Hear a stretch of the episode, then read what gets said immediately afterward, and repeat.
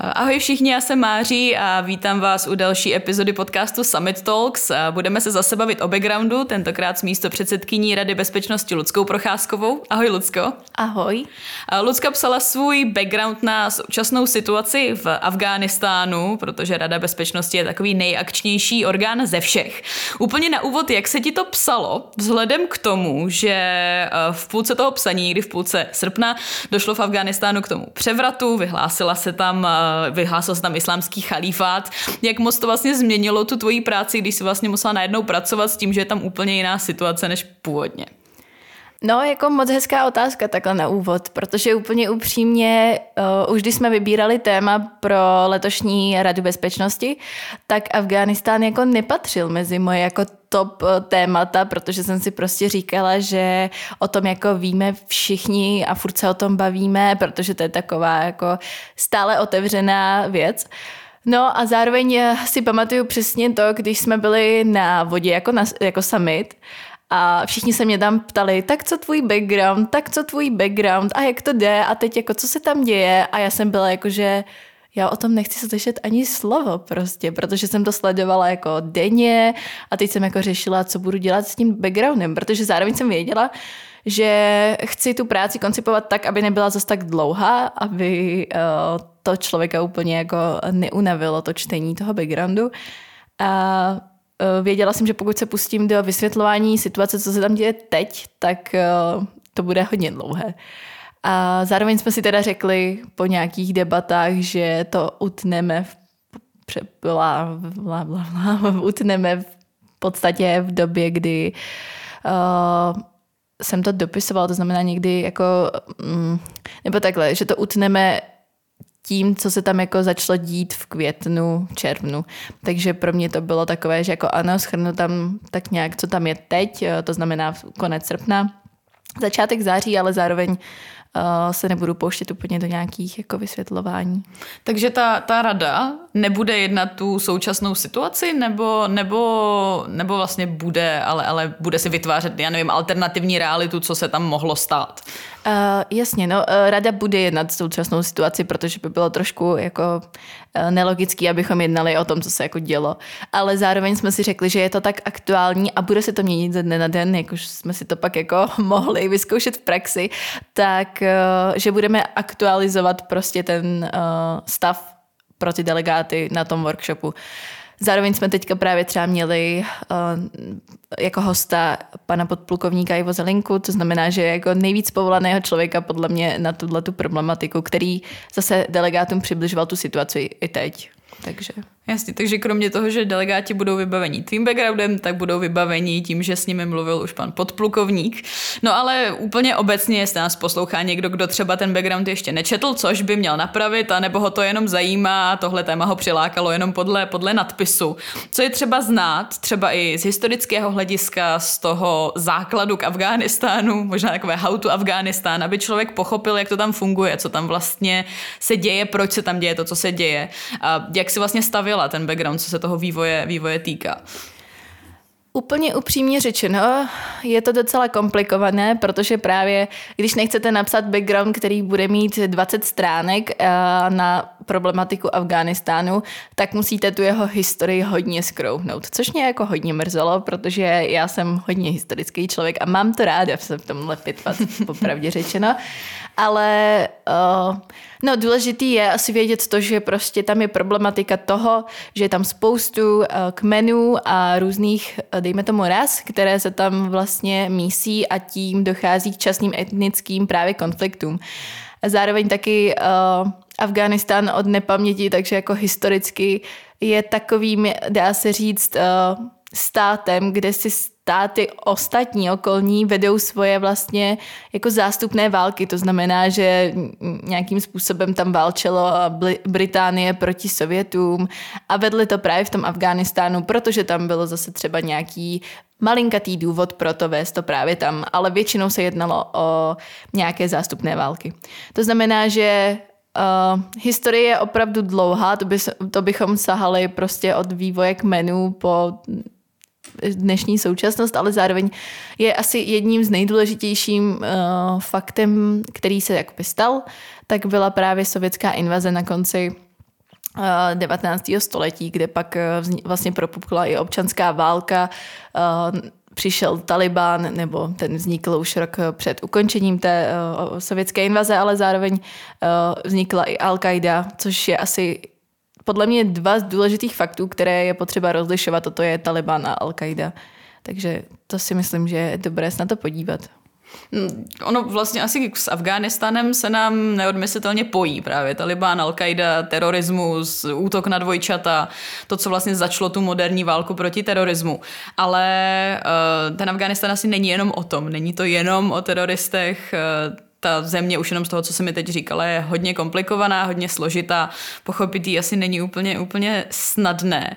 Myslíš, že je tam nějaká možnost do budoucna, že se to tam prostě uklidní, že se tam ty zástupné války vést přestanou, že si ten stát najde nějakou svoji vlastní identitu, která nebude definovaná tím terorismem, těmi útoky, tou vlastně celosvětovou nenávistí vůči Al-Kaidě a Talibánu. Myslíš, že tam nějaká ta možnost vůbec je? No, to je asi otázka pro úplné odborníky, ale ono je důležité se možná podívat taky na to, že Afghánistán asi 50 let stabilní byl a v té době zastával jakousi neutralitu, ale zároveň přijímal vlastně jako humanitární a ekonomickou pomoc jak od Sovětů, tak od Američanů, to znamená, že jako zároveň tam tak jako participoval s oběma stranami. Ale takže stabilní byl a relativně se tam jako měli dobře. Ale pak se to tak jako tou sovětskou invazí pokazilo a občanská válka způsobila další chaos. Ale no, teďka si myslím, že bude docela záležet na tom, jak ten Taliban k tomu přistoupí, protože když to vezmeme historicky, tak Taliban není teroristická organizace, ale je to vlastně jako hnutí, které jako z historického hlediska prostě vzniklo v roce 1884 a je to, teď nevím, jsem se nesekla o století.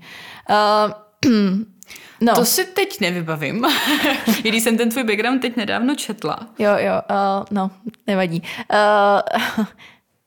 Takže vlastně to hnutí je historické a je to vlastně, když to hnutí vzniklo a přišlo po té, vlastně po té konci, nebo po tom konci té sovětské invaze, tak ho ty občané vlastně vítali, protože byli rádi, že tam přišel někdo, kdo sice tvrdě, ale nastavuje nějaké pravidla, představuje jakousi stabilitu.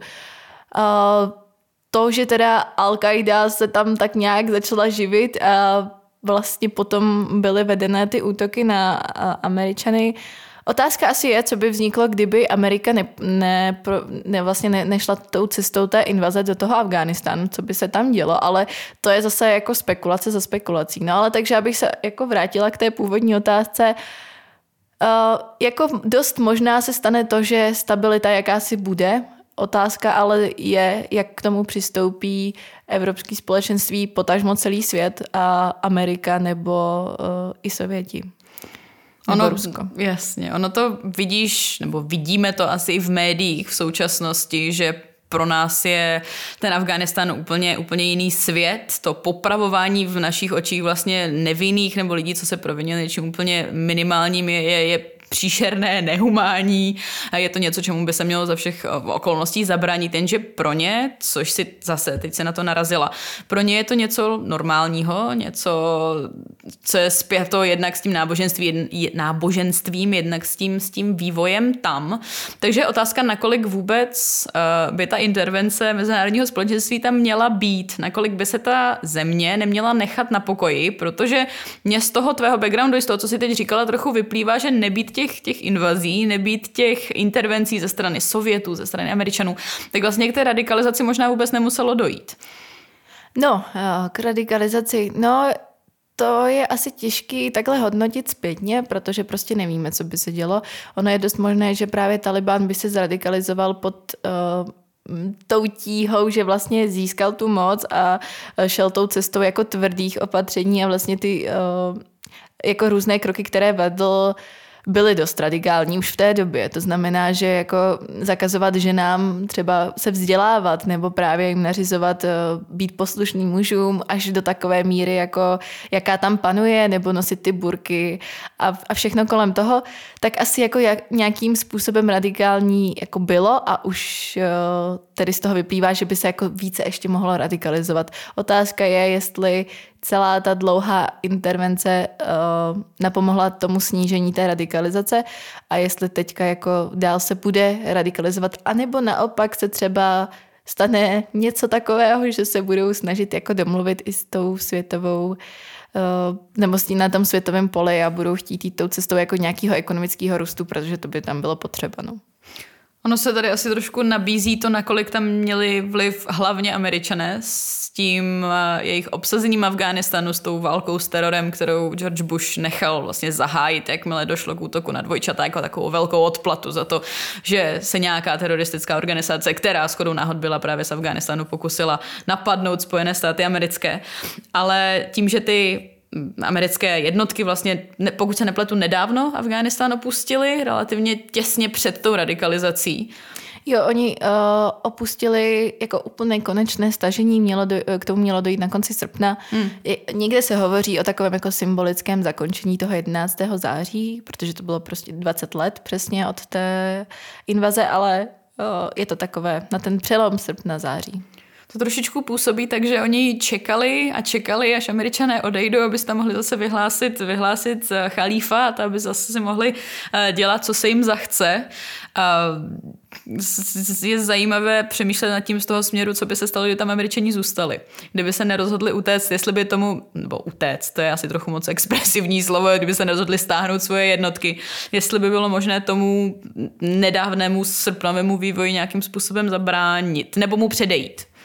To otázka, ale zároveň, když se podíváme do americké společnosti, tak i s ohledem na válku ve Vietnamu, tak ta americká společnost si prostě nepřeje moc tyhle ty zásahy v jiných zemích, protože tam umírají jejich vojáci a oni to berou jako takové velké příkoří pro ně. To znamená, že pro ně to jako už tak na tom i politickém poli nebylo přijatelné. Takže o tom, ale hlavně taky o tom ústupu vlastně těch vojsk nebo těch jednotek se jako mluvilo od roku 2012, takže to jako není úplně nová věc.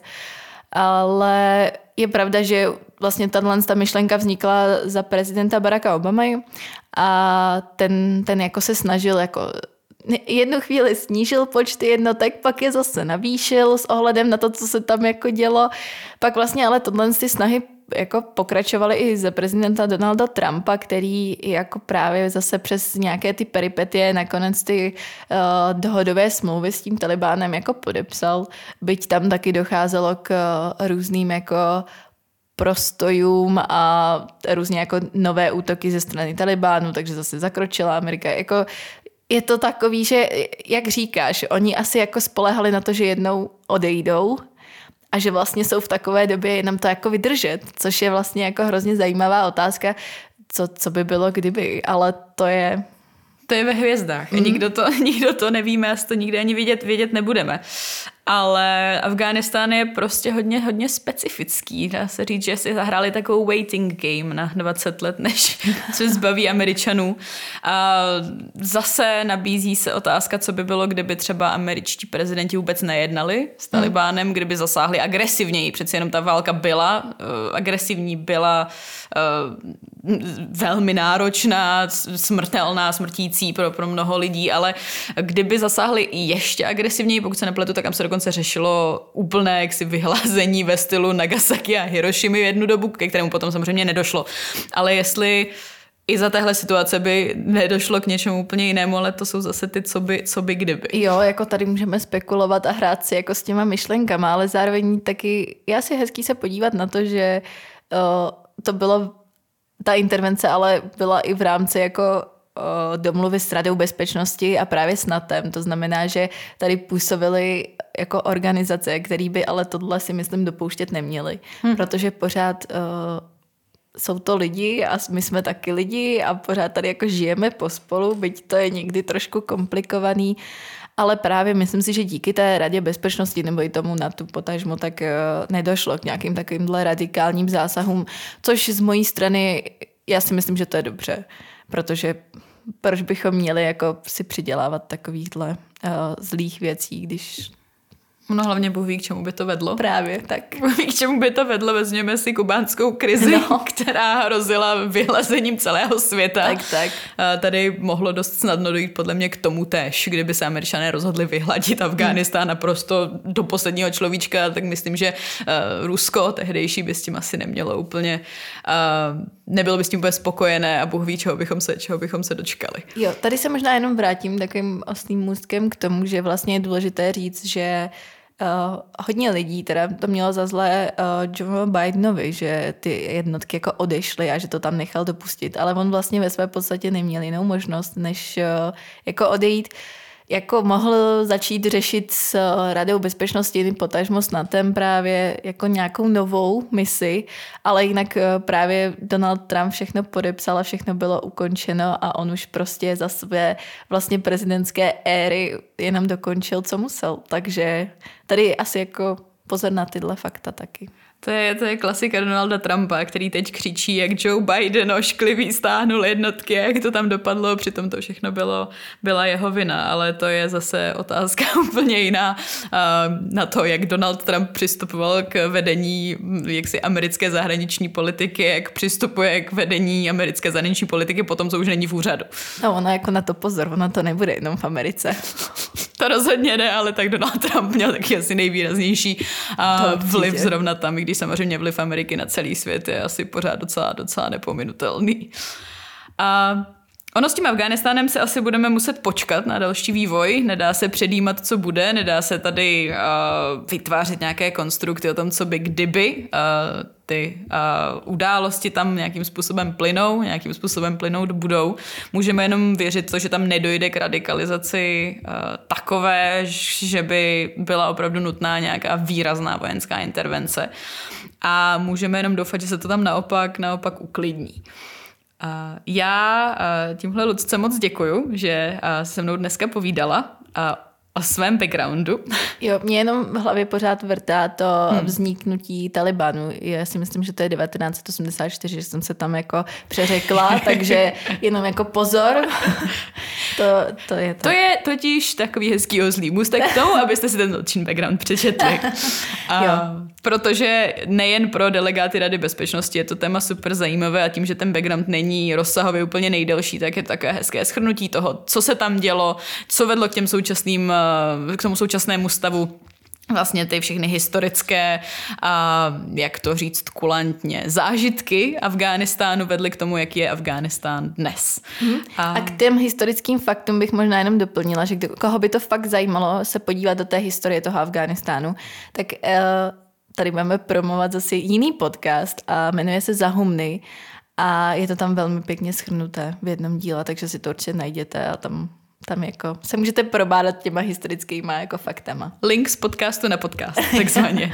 A já ti, Lucko, moc děkuju. A hezky se mi s tebou povídalo. Já děkuju. O Afghánistánu, měj se moc hezky a já se na vás budu těšit zase u nějakého dalšího dílu podcastu Summit Talks. Mějte se hezky.